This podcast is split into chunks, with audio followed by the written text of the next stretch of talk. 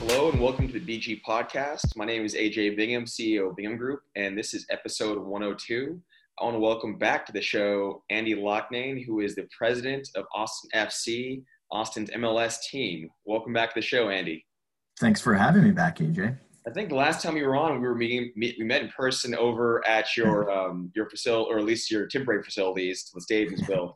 Um, at North Austin, and that was episode forty. That was episode forty six. That was May 2019, and wow, things changed in so many ways.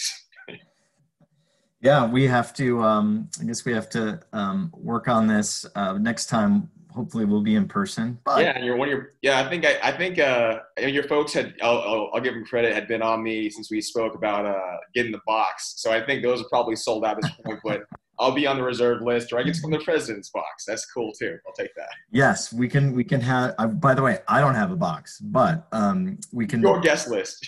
we can. We can find a way to get uh, to to crowbar you into the stadium. Somehow, I like that. I like that. I like that. So I'm right now. Good. Well, you know, you know, obviously since from May to now, again, a lot's happened uh, in general. I mean, with COVID and everything else. But I want to get you back on the show to talk about some of the updates to the, with the team, and then yeah. also obviously what's going on with construction at the stadium. Yeah. Um, because you know, I just I, see, I follow y'all on Twitter and everything else, so I know things are still moving, and everything else. And so we can stop start with that. Just what are some what's been going on on the team side, team building. Side? Yeah, well, there's a, a lot of um, team building, literally infrastructure, staff, season ticket base, sponsorship base that's been taking place um, since we last got together, and obviously even shortly before that. And um, that whether there is a uh, a pandemic um, that can disrupt business flow or otherwise, building a new franchise from the ground up um, has a significant uh, list of to dos. And so we are working on our to do list. But I think, critically speaking, um, I think first and foremost for your audience, uh, important for us to note that we have very fortunately remained on schedule. So, um, announcement was made a couple of weeks ago. Uh, Major League Soccer announced that Austin FC would remain on schedule to launch in 2021, which was the plan all along.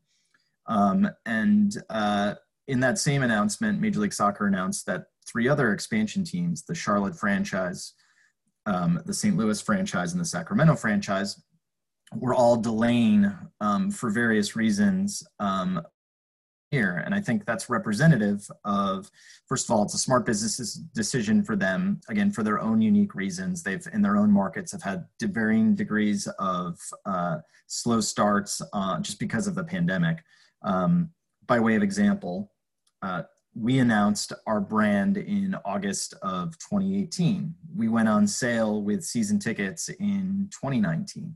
Charlotte just announced their brand um, a couple of weeks ago, um, and they were scheduled to start um, in the same year we were. And so, from a, as we say in our in our business, from a commercial perspective, our infrastructure, our staff, some of our sponsorships, you know, our, our season ticket process was well underway. So we're fortunate we remain on schedule. Um, and, and I think that's very important. As it, as it relates to, you know, the stadium infrastructure, um, that's a $260 million privately financed um, construction project, as you mentioned, taking place in North Austin. And um, again, we have been very fortunate to have remained on schedule. Um, we've had a couple of um, adjustments that have had, uh, like any other business mm. uh, that's undergoing a construction project, we've had to make modifications.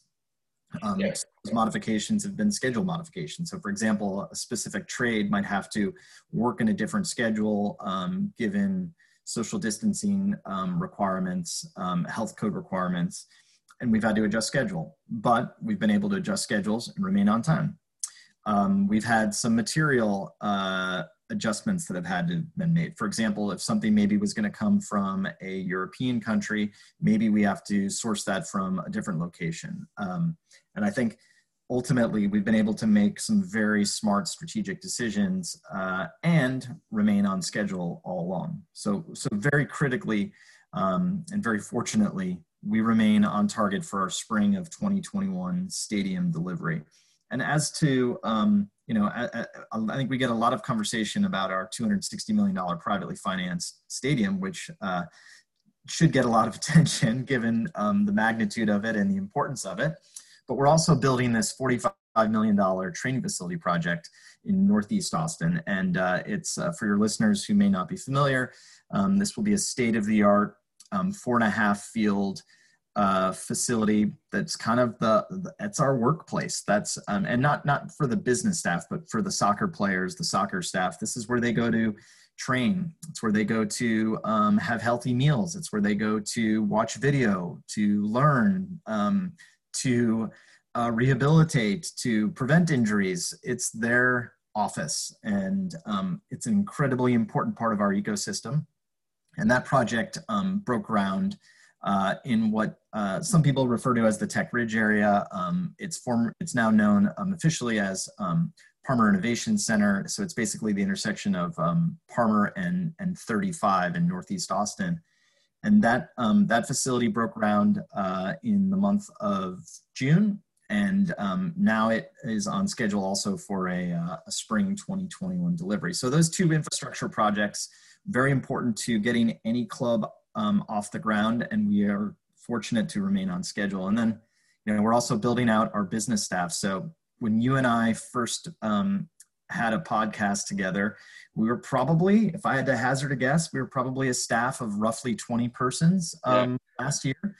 Um, we're now um, a staff closer to 50 um, persons, and um, had just to give you a sense of you know impact of COVID. Ha- had we not had COVID 19 um, enter into all of our lives, we would have had a larger staff. One of the modifications we've had to make is our, our growth, which quite frankly needs to accelerate. Our growth on the staff side would have been bigger by now, but we've, like any other business that's been impacted, we've had to delay um, certain hirings. Um, but ultimately, AJ, you know, we're a business that needs to be prepared. Mm-hmm. A business that is very clearly in growth mode um, that requires staff to do so. So um, I, know, I know this is another area where we're fortunate. Um, you know, we're in growth mode. So um, we've been doing um, a fair amount of hiring, and quite frankly, a fair amount of hiring will follow between now and the start of our next season. And and uh, I guess you know on the infrastructure side too, we're building out you know our partnerships and our season ticket base, and uh, you know those are big processes. Maybe we can get into that in a little bit. But yeah, that's a couple of things we've been up to the last year, and uh, I think if there's an underlying theme no shortage of work, um, no shortage of incredible commitment from our partners, the city of Austin, and our construction community, in particular the workers who have um, who have um, worked spectacularly to um, provide us with an on-time delivery thus far. Yeah, and again, um, you know, the stadium renderings. I've been I have been driven by it recent, you know, I guess in the last several months, but the renderings and the po- is what I see online, the y'all posts and some of your your many fans in Austin posts look uh, beautiful. Can you talk about too just some of the amenities and technologies are going into the stadium? Yeah, you know, one um, I, I love talking about um, you know Austin is a tech forward city. Um, you know, we've got um, strong presence in Austin, whether it's Apple or Amazon or Facebook or Google. You know, now Tesla. Um, you know, Austin is a tech forward community, um, and uh, as a result, you know, we want, I think whether you're in Austin or elsewhere, you want to build a tech forward stadium when you're um, building, you know, a modern state of the art facility. But in Austin, it's, it's exponentially important. Um, and I think from a technology perspective, you know, I like to look at things sort of in a couple different lenses. One is, um, you know, one is in our sound system. You know, we're, we're going to have incredible um, capabilities, uh, not just for matches, but also for events. And yes, bands usually bring their own sound systems, and to a certain extent, you kind of lose control of the venue once the tour sound designers create their own plan. But there are some really cool considerations and design features that we've made to allow, um, you know, acoustics in the facility to be um, um ideal.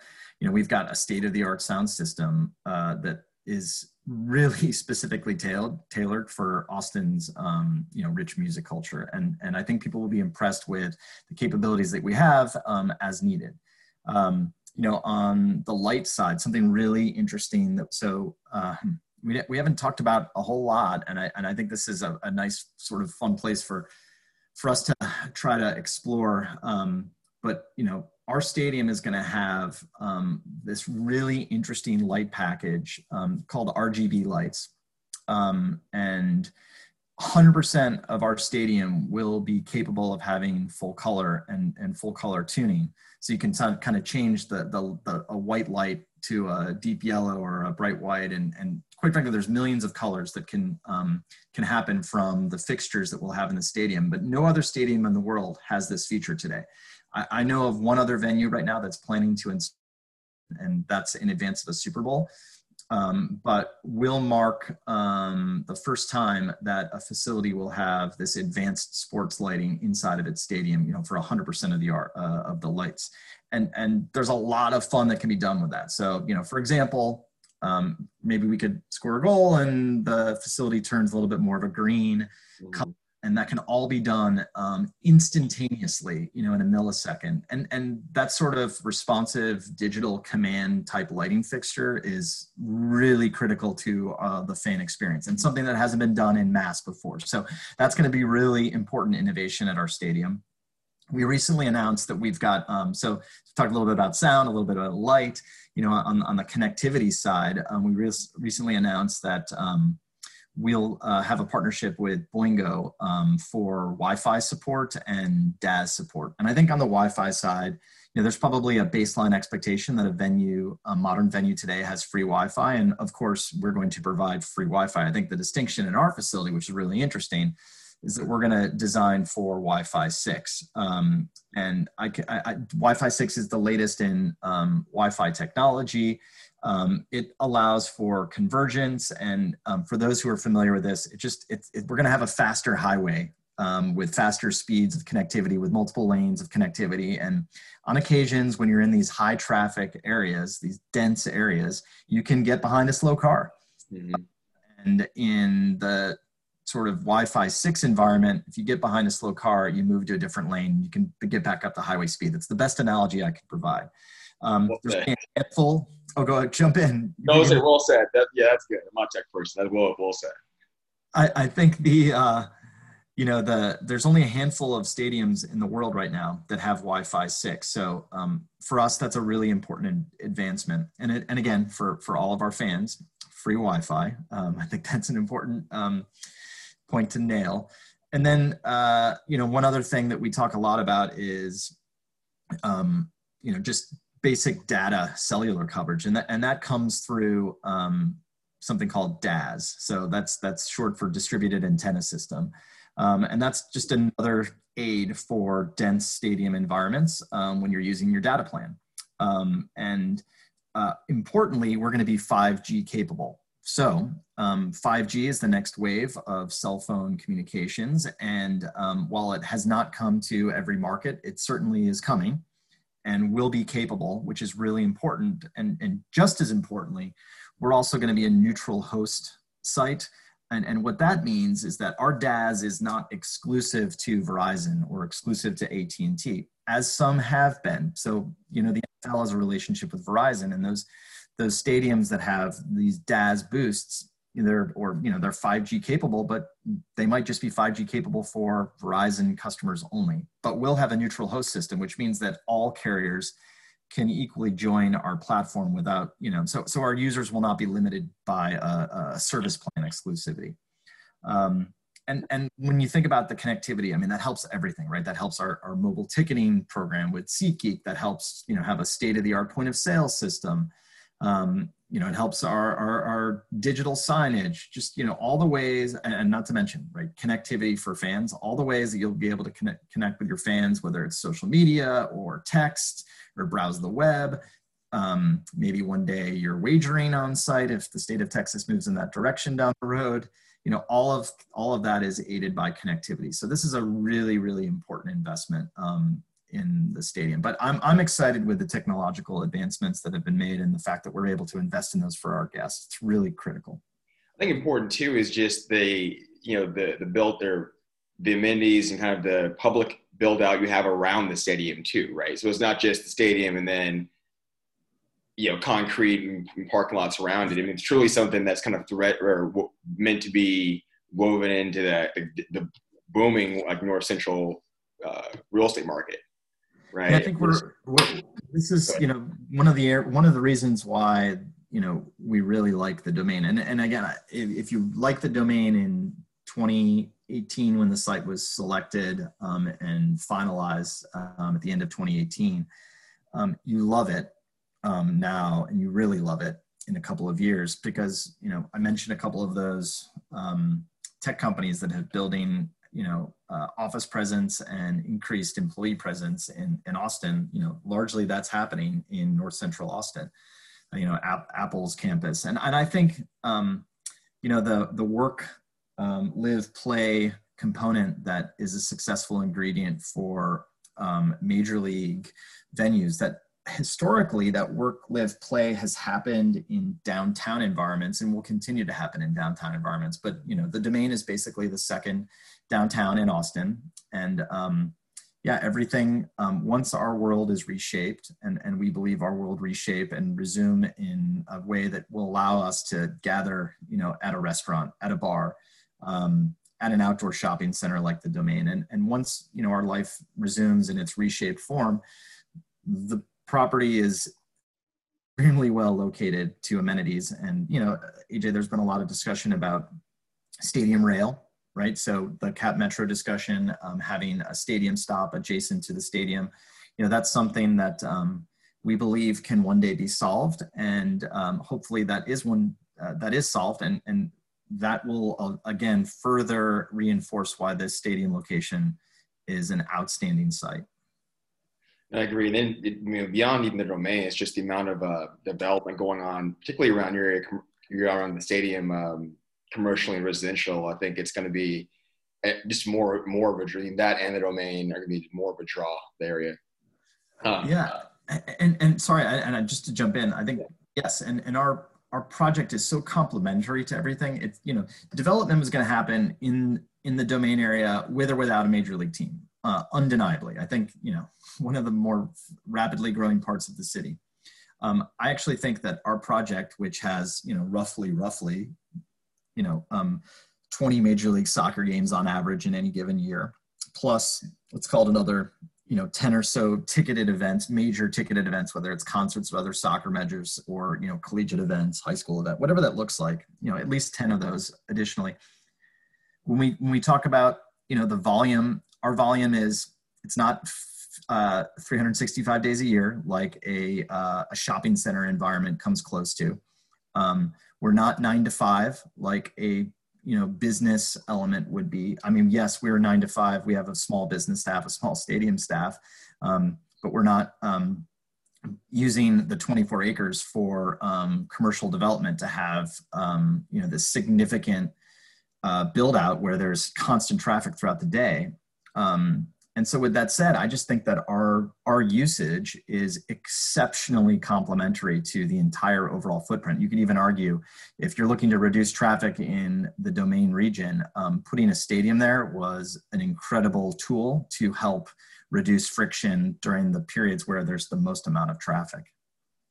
Yeah, we talk about too on the fan and well, the fan side, just the public, you know, the public side. I know y'all also have a youth academy. Um, any updates on that at all? Just in terms of being obviously COVID might have slowed that down, but just on that that project, any other public engagement or virtual engagement uh, initiatives y'all going on uh, leading into the the season, which you know, we're talking for the show. It's you know we're we're closer to 2021 than we were the new yeah. year. The time went. So it's coming up pretty fast. But yeah, I'd love to talk about just any public uh, initiatives y'all or engagement initiatives y'all going on, um, the academy, uh, and just anything, any opportunities fans can do to engage. There are several, I know, Twitter groups and or groups out there that are, uh, you know, big supporters of Austin FC um, before you even had a logo, right? And so uh, yeah, that, you know, just any of those things that uh, for folks who are new to Austin or new to just Austin FC brand who have caught it last several weeks, um, and for folks for fans as well that have been with y'all day one, um, what's what's going on in that aspect? So um, there's no shortage of things going on in our world. So you you talked about the academy. Um, so for for your listeners who aren't entirely familiar, that is um, our youth development platform. Um, it's for let's call it the most elite um, athletes, young athletes in Central Texas who um, are looking for a professional developmental pathway in our sport. Um, last year, when we um, uh, were announced as a Major League Soccer team, we put forth a uh, an academy team at the U14 um, age group, so um, kids who are 14 or younger. Um, and that was a success. And um, the plan was to then add two more teams for the uh, what will be the 21, excuse me, the 2020 2021 academy season. And I think a lot of a lot of businesses um, uh, have had to slow growth and have had to change plans. But um, hopefully, this is representative of our ownership's commitment to um, to development and to providing a community asset. But you know, we are not slowing our growth plans. Um, we we added the two teams that we plan to add, so we now have a grand total of three academy teams. Um, uh, the youth 13 age group was introduced as a new age this year. Um, we then um, are taking our U14 age group, moving them up to U15, and then there's a, a new U14 team group that's being formed. So U13, U14, U15. Um, and those three teams uh, will start training for the 2020-2021 academy season here shortly. Um, the, this is an elite group of athletes um, who uh, have gone through a tryout process, a fairly selective process at that, but we fully fund their training. Um, they play in very competitive matches. They have access to the best coaching um, in the country and um, ultimately they'll have access to the best facility in the country when they move to our training facility which as we talked about opens up in um, spring of 2021 so that's an important part of our overall ecosystem. You know you mentioned supporter groups. This is one of the most um, incredible parts about our sport. You know people often ask me what's the difference between um, you know the nhl which you've worked in or the nba that you've worked in? And, and very quickly the answer is supporter culture and so, for your listeners who aren't familiar, um, soccer fans are committed. They are avid, they are active, and they are incredibly important to everything that is your club. You mentioned it. Before Austin FC was even a Major League Soccer team, there were a group of committed individuals who years prior formed a supporter group um, just to talk about soccer and to advocate the um, the city of Austin as a potential Major League Soccer city. And their work through that process and ultimately through the public process that carried out over 2017 and 2018 was instrumental in, um, quite frankly, you know, council and the community um, supporting bringing a team to Austin. And, and our supporters um, now there's there's um, a couple of supporter groups um, and uh, I would I would encourage any of your listeners who are interested in the following um, camaraderie, community, um, uh, standing, singing, chanting, waving flags, having fun, meeting new people, making friends. Um, if they're interested in any of those, maybe occasionally drinking beer, if and and and rallying behind Austin's only major league team. If those are, uh, if any of those things are of interest, I'd encourage you to um, check out a couple of the supporter groups that um, exist around Austin FC today. And um, it is one of the most dynamic parts about our, our, our culture, our club, our sport. Um, and on match day, for what it's worth, when supporters are in stands, um, singing, chanting, waving, again, you know, maybe um, putting off safe smoke. Um, all of these things will differentiate our in-stadium experience from anything else um, people have maybe been accustomed to in Austin.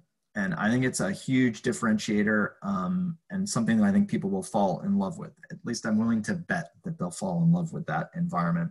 But as it relates to you know other things that are going on in our world, yes, we have a consistent stream of, quite frankly, um, announcements that are um, happening. Whether it's um, we brought on a player uh, a couple of weeks ago, and you know, listen, we're going to bring on more players between now and our first season. So um, I'd encourage anybody to follow us on social as um, we're going to start to bring in um, our roster. And, and I think that's exceptionally exciting for the city as, as we're going to start to add some, some names and faces of players who will build the identity of this club. Um, they'll they'll score goals on the field. There'll be a name on the back of a jersey that you might buy when we introduced our Austin FC jersey, and there's there's something to look forward to. We're going to introduce the first ever Austin FC jersey um, in the history of this club. Um, that's something that we'll do around holiday this year, and um, you know we we did announce earlier this year that um, Austin legend Yeti is um, our jersey partner, and that's a really important connection for the club. They're going to be woven, literally woven into the fabric of our team on the jersey. Um, but but something to look forward to as an event. Um, you know, whether it's a digital event or an in-person event, the reveal of a jersey in the soccer culture is a revered day. Um, and and I'm really excited about what we're going to be able to introduce later this year. And um, I hope our supporters are. I'm pretty confident they will be. Um, that's a huge event that's coming up a little bit later. But there's a lot of other events. You know, we're gonna we're gonna participate in an expansion draft. We're gonna participate in a collegiate draft. Um, Ask about those the draft. Pro- I mean, I know there's yeah. even, the, even the recruiting process. Um, I knew, I knew the collegiate collegiate draft side, but just even I know the player. I saw the announcement. The player you you signed, and that was more. He, he was coming from South America, I believe, but like that was more just uh, recruiting pick or I'm totally unfamiliar with that world. So besides the draft part. Yeah, well, so so the player that we brought on board, Rodney Redes, um, yeah, he was acquired via transfer. So this is something that's very different from the other four major league sports that are played in North America. I mean, our our talent pool is literally the planet, um, and one of the ways that you can acquire players is you you you purchase um, their rights um, from the existing team. It's called a transfer, and you know sometimes these are, are millions and millions of dollars. And so um, we've made a pretty big investment in our first player. And again there will be more to come.